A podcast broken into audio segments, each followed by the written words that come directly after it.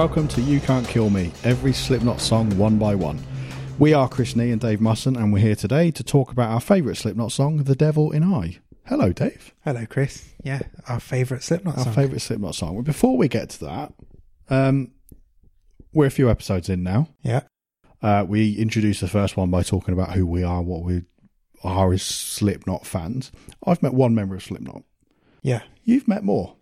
I have. Yeah. So as I mentioned in previous episodes, I was on the Roadrunner Street team, um, and basically it was free labour for Roadrunner Records, but it was done with a lot of love. Um, got a bunch of metal crazy teenagers, sent them loads of stickers and flyers and stuff and promo stuff to give out, and you were tasked with going out and doing promo wherever you could, and um, you were strongly encouraged to document what you did and send it back in. And if you were a good street teamer, you'd get rewards. So you might. I remember I got a promo copy of uh, Ascendancy by Trivium. Um, but one of the big rewards was getting to meet Roadrunner bands either before or after shows. And obviously, at the sort of turn of the noughties, the band everyone wanted to meet was Slipknot because you got to meet them without masks and everything. So after the Iowa show that I saw in 2002, uh, I was part of the small group that was on the list to meet Slipknot. So yeah, I think I think I can say I've technic I've been in the same room as the entire band. Craig was there for the whole time, but nobody introduced him, and he didn't introduce himself. So I didn't actually meet him properly. Yeah. Um, but yeah, I've got photos of of me with Corey, Mick, Jim, Joey, Paul, and they're all doing the classic Slipknot thing of putting their hand over their face. Um, I don't actually remember Sid, so I don't know if he was there or not. But certainly everyone apart from apart from Craig and Sid, I definitely actually met Yeah. and talked to. So which member have you met? Uh, I met Joey Okay, at a Murder Doll signing. right, okay, yeah, So I've met Wednesday 13 as well. Come on. nice, nice. Um, My my favourite actually was was chatting to Mick and Jim because I was really nervous about meeting them because they're the guitar players and I was, Yeah. I was I'm a guitar player myself, but they just loved talking guitars and I um my dad as a as a bit of a joke had said, oh. Here's something they'll never seen before because they'll always get people asking for one of their plectrums. Why don't you take one of your plectrums and give him one of your plectrums? They- They'll love that. They'll love that. They will. So there, there I was, sort of thinking, yeah, all right, Dad. I'll see. I'll see about that. And I ended up taking one of my plectrums in, and I showed it to Mick, and he was like, "Oh, that's yeah, we use a totally different one." And he pulled one out of his pocket. He was like, "We use this and this tiny little jazz plectrum." yeah. I was like, "Oh, cool, that's interesting." He's like, "You can have it." So I've got a plectrum that was handed to me by Mick Thompson, That's which is cool. a thrill. I'd like to meet Sid.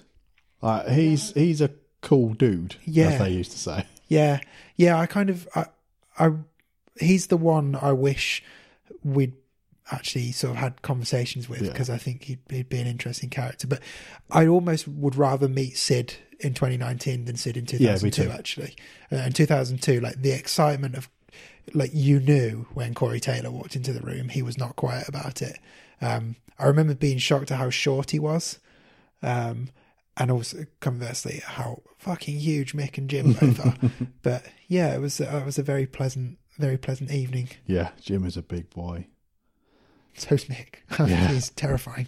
But yeah, they're all lovely men. Good, glad to hear it. Yeah, I think it's, Sid's got such a sort of swagger outside Slipknot Mm. That I, th- I think he'd be quite a good bloke to chat with and, and Yeah. sort of see what, what else he's all about because Yeah. he's got this other stuff going on. I suppose they all have now. Um, right, let's get into the Devil in Ireland, Dave. The idea of, of what we're doing here is very simple. We, we're picking one Slipknot song per episode, and we're going to have a look at it, put it under the microscope a little bit, and we're going to uh, alternate our choices episode to episode. You have delved into Point Five, the Grey Chapter, for the second time that we've done it, Yeah, in this series, Um, yeah. and you've chosen the Devil in I. Why?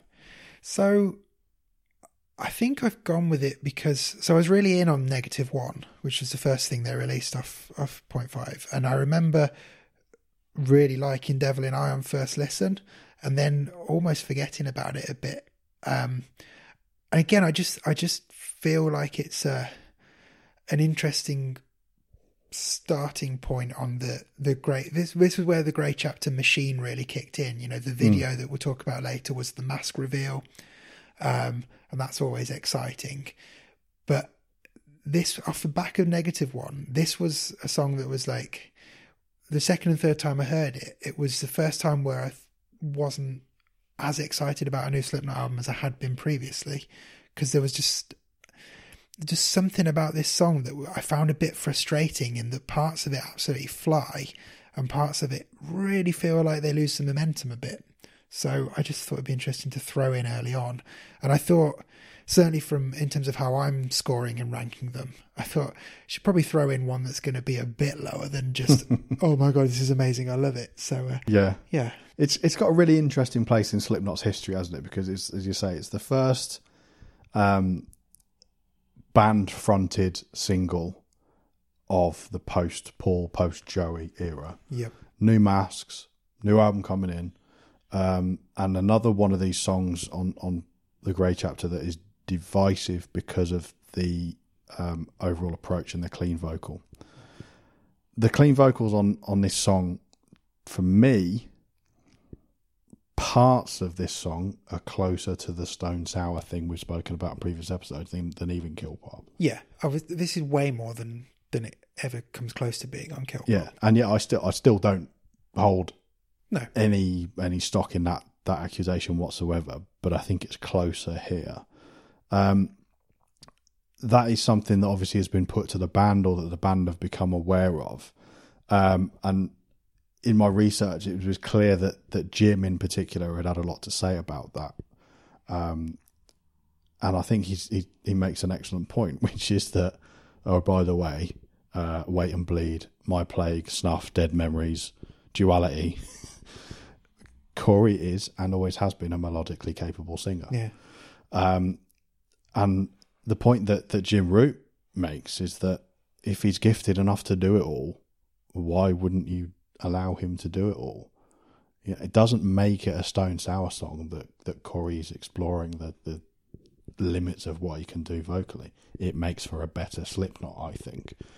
It um, makes perfect sense. And just to just to um, get our customary reference to Palm Reader in in every piece of content that we create. I mean, we we interviewed Palm Reader on our other, other podcast at the end of 2018, and we put the change in vocal style on Braille to them. And I think it was Andy who said, you know, we've wanted to do that at the same time. And Josh has got a bloody lovely voice, so yeah. why not use it? It's the same thing, isn't it? it? You utilize the skills that that you have got in your band, and as we touched on Kill Pop, that yeah, he's singing clean like he does in his other band, but are Stone Sour going to write The Devil in I? Nope. Yeah, it, this is exactly it, right? And they are Slipknot, and that was the biggest thing that came through in, in some of the things that Jim Root has said about this. And what comes at the end of some of those interviews is we're Slipknot and we'll do whatever the fuck we want because we're Slipknot. Yeah. so the attitude is still there. Yeah. It might sound nice in parts, but the attitude is absolutely still there. Um, it's a song, no doubt. It's built on power, groove, and vocal hooks, isn't it? And it's beautifully produced. It's catchy as hell. Mm. It's, I think lyrically, it's it's it's up there as one of the sort of better Slipknot songs. The songwriting, the the craft is is fantastic. It's it's a stadium song with a Slipknot mask on. Yeah, it's a massive rock song. That yeah. doesn't make it a Stone Sour song. Um, what's so? you've hinted that you're not going to score it as highly as someone else we've spoken about already. Yeah. What do you like about it?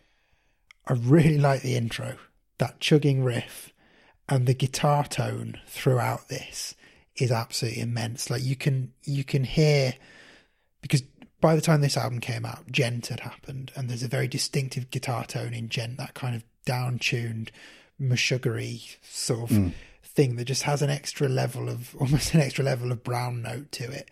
Yeah. And you can hear Slipknot have brought that into their production, but it's still got a, an extra level of crisp to it. And I, I just think it really suit it really suits the vibe of of Grey Chapter. Um, really suits the riffs they're playing on this song. But that the tribal build up to it really got me hooked first time. And I, that main riff I do really like. Um, and I like a lot of the stuff that's going on in the verse as well. I just I, I think part of the problem for me is that they feel like pieces of separate songs right. that have almost been shoved together. And it's considering how refined Slipknot songwriting is at this point. I guess it just doesn't feel as as as connected and as as well organized as some of their other songs. But we're still talking about Slipknot here. It's still an absolutely terrific song. I think the chorus is a bit safe for me. I think Yeah. it's yeah, that that kind of lost me a little bit and I think it's I think it's longer than it needs to be the song and I think the the ending is a bit drawn out. It works it works for the video, but I think on record it's it's just like okay, just just let it go now. Yeah, I, th- I had a look at the Blabbermouth review. Right. yeah, um, which says that the Devil in I chugs out a warbling doom line hmm at, at the beginning and sets itself onto a morose but tuneful course with moody guitar chimes, dirge-loaded bass, and empathetic swills from Corey Taylor. Right. The choruses are a little too safe. Um, but a massive and quick stepped breakdown plus a grinding bridge thereafter keeps the song robust and hectic. I think that's kind of fair. I don't know if hectic is, is necessarily how I would describe this song compared to the rest of Slipknot. No. You know, There's just a bit where the drums go a bit mad, aren't they? yeah. But it's yeah, it, But like most metal bands have bits where it's, Yeah. it sort of falls apart so they can bring it back together Yeah. again.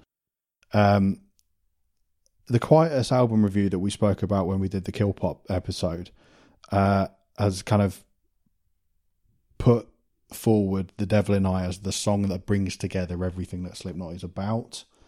And I think that it's true, but I think probably the actual volume of ingredients is a bit off from what I would say is everything together. yeah. It's got a bit too much of certain things and a bit less of other things. I don't know Yeah. if it's the song I would have. Yeah, I can see where they're coming from, but it, but to say it's the definitive one, I don't. I wouldn't agree with that. Yeah, an anthem for the, their career to date because it has brutality, introspection, catchiness. It does have all those things, and all of those things are a big part of the Slipknot sound. But the percentages are just that it's not a Slipknot mix. Yeah, and you know, duality. Well, quite. um, the song itself is is a pretty literal um, interpretation of the title. Really, Mm. You only need to look at that in order to understand basically everything that there is to understand about the the story behind it. Um, Corey talks about it as as being about the war inside yourself. Yep. Uh, he says it's about trying not to give in to defeatism, trying not to give in to negativity. It's a struggle hmm and I think that that kind of comes through lyrically. So we've spoken about songs already on this podcast that are defined by a mood, are defined by an atmosphere, and and the ability that Slipknot have to tell a story without even the vocals is is, is pretty extraordinary. This song uh, reveals itself lyrically. Mm. I think, and it's it's much more mature in its writing. It's telling that story and it's able to get that point across. We spoke about purity and some of the lyrics on that, which you know, it is a part of telling that story, but it's it's not brilliant lyrical writing. No. They is straight out of the gate. Undo these chains, my friend. I'll show you the rage off hidden. Brilliant. Yeah. You know, and Yeah. it starts to tell itself through that. You and I, wrong or right, traded a life for the leverage. Banging. Uh, you and I can't decide which of us was taken for granted. Make amends. Some of us are destined to be outlived. It's fucking awesome. So, the Devil in I narrative comes through in the lyrics in what is a very good, but by Slipknot standards, pretty musically ordinary song. Yeah, yeah, I think that's fair. Do you prefer it live? I. There's it a has- moment, isn't there? So when when when that when the Devil in I begins live, there's a moment. It's. I think I get the same experience as I do on record. Start of a song, you, you get pumped and, and it feels great and it's it's big and it's it's obnoxious and it's heavy and it's it's got lots of Slipknot about it. And then the more it goes on, the less interested I become. And I, I felt that seeing it live as well. You know, if ever there were if ever there were going to be a point in a modern Slipknot set list, if I knew the set list in advance that I might nip out and use the facilities, it'd probably be Devil in I. Okay. I think I, it's it's not one of those songs I'm particularly desperate to see them play live. Miss a bit of pyro if you do that. Well, I can cope. I can cope. Right, we need to talk about the video with this because we it really was, do. Yeah. It was the first uh, the Grey Chapter video, first video that featured the band, but not Paul, not Joey. Um, the first with the new masks, Yeah. and also pretty weird. Pretty weird, yeah. Another Shawn Clown directed one. I mean, I've got in my notes. I think I think the video version of the song is a better version of the song than the than the audio version. But yeah, we have this weird scenario where the band are all there, and the the performance element of the band are wearing the new masks, and you get that. You, you, you get to see what they look like, and they're surrounded by these weird, spooky, faceless people. Um, and Corey shows off his first um, pull apart mask with Yeah. different layers on it. But throughout the video as well, the band are also there in their old masks, and one by one, they all kill themselves. Apart from the two new members who get killed by the rest of Slipknot, Yeah. which is nice. But I mean, I, I took I took the time because I take my research seriously for this. I, I made studious notes of all of the deaths in this video. I think it's worth going through them because they are quite fun. So Corey and Jim both blow themselves up in different ways. Um, Jim's one is quite spectacular. His head does a Oh, he's behind a desk. yes. Yeah. No, Corey's behind the desk. Oh, Jim, Jim is with the dynamite. Oh, Um, yes. And each time they die, this random figure in red comes and picks up all the pieces, literally. Um, so Corey and Jim blow themselves up. Mick just rips himself apart. He takes his mask off, and it's just straight to, to muscle and Yep. ligaments underneath. And he just rips himself apart. Sid eats himself. Um, as I say, they, they group murder the two new members who are going round in wheelchairs for the rest of the video. Chris is sort of slowly pecked to death by crows. Um, and Craig's death actually made me laugh because he's meant to be being mauled to death by a dog, but the dog looks so happy to be in a Slipknot video, um, which is probably why they just push the elevator down because you can't see how, how much he's wagging his tail. Um, and Clown not only hangs himself, but he burns himself as well, so just just to make sure. Yeah, because uh, he would. yeah, yeah, and he is wearing his most evil of masks as well. He's wearing his Iowa mask, which is the the weird one. Yeah. But it's just it's everything you want from a Slipknot video, isn't it? It's it's really disturbing. It's bloody. It's probably so bloody that it can only be shown after certain times. Yeah. Obviously, YouTube aside. But it's a really cool video as well, and you get to see the new masks, and it's it's one of those ones that that makes you get excited about the Slipknot hype machine being back in motion. Yeah, it's it is very stylish as you would expect from Slipknot at this point in time, and I think obviously the story is pretty intense, but the, the performance parts are really strong on this as well. The, the the group performance parts in particular with the new mask is, is excellent. And how cool does Jay's drum kit look in this video? Oh, you can't be cool if you're going to be a Slipknot drummer. You're going to Yeah. have a cool kit, aren't you? Um, so they're in what I assume is supposed to be an asylum with a crow, obviously. Yeah. That, like then comes back and, and, and does its business later on, not that kind of business. Um, but again, when I first I didn't list them out. I just said uh, white coats, red cloaks, straight jackets, plenty of gore, lots of death of the devil's in eye. Yeah.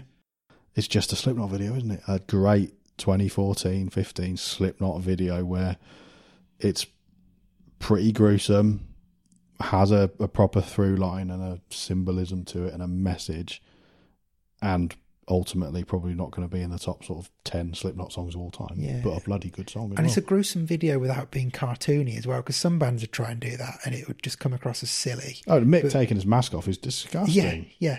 If it's it's just done, it's just it's it's got the hands of clown all over it, so it's Yeah, always going to have it. that integrity and that be part of that wider vision that he's always has for this band. I guess alongside we, we always touch on remixes and covers as well, Mm. and there are no remixes to speak of. Um, there are no sort of mainstream, as it were, covers of this, but I did find a couple of interesting things Oh, on God. YouTube. So the uh, the drum cover by a guy called Sit underscore Boom, where he's playing the drums for this dress as Pennywise the Clown. Yeah, Of course. I'll have that. Take more of that, please. Um, the one that I'm not having though, that can get in the bin, is by something called the O'Keefe Music Foundation, which is a bunch of kids, and they're they're doing their band practice in their garage, and the dad of the singer is going off to work, and he's like, "Oh hey guys, having a band practice, are you? Have fun." And then he stops on the way out and goes, "By the way, absolutely no Slipknot, lol." And then of course they play Slipknot. It's really bad. That sounds pretty terrible. Um, Yeah, it made me want to um to to punch this computer screen. So uh, no, that one can get in the bin. Um, and to be honest, I can't. I know I like to offer sort of suggestions for fantasy covers. I'm not really. I think I don't think there's anyone I particularly want to see cover this song necessarily. I can't think of anyone off the top of my head that this that that this would really work for. You know, you. I I think if they did cover this, I'd like to see someone go really different on it. You know, Yeah. like you know, like how Biffy Clyro did Buddy Holly and made it sound really weird. Take that approach to it. Take it as a as a basic ingredient and completely rework it and see what you can do with it. Stone sour. Uh, no, Right, we need to give this its place in the Slipknot ranking. we do. Score out of nine, please. So I'm giving it five and a half.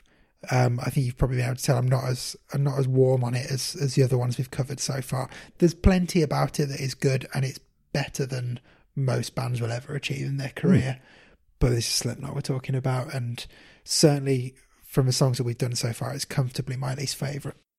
I think I'm I'm sort of roughly in the same sort of place as you, but I think looking at some of the lyrics from the self-titled album and comparing it to the the lyrical craft on this has, has bumped it up a little bit. So I'm going to give it a six and a half. Okay. Um, where does that place us? So that is 12 overall, which is. Uh, so we've now got Kill Pop and Heretic Anthem joint top with 14 out of 18, then Purity with 13 and a half, and then The Devil in I with 12. So currently bottom of the league. I think that's that's about right for where we're at at the moment. I I think think, so we'd, we'd agree that there are worse Slipknot songs to come, Yep. um, and I, I think this is a good song. Yeah. Um, Yeah. But just when you when you look into the detail of it, I think they've done better. Definitely. Definitely. Right, that is The Devil in I by Slipknot. You Can't Kill Me. It's produced by This Decay, and there's nothing you can do about it. Goodbye.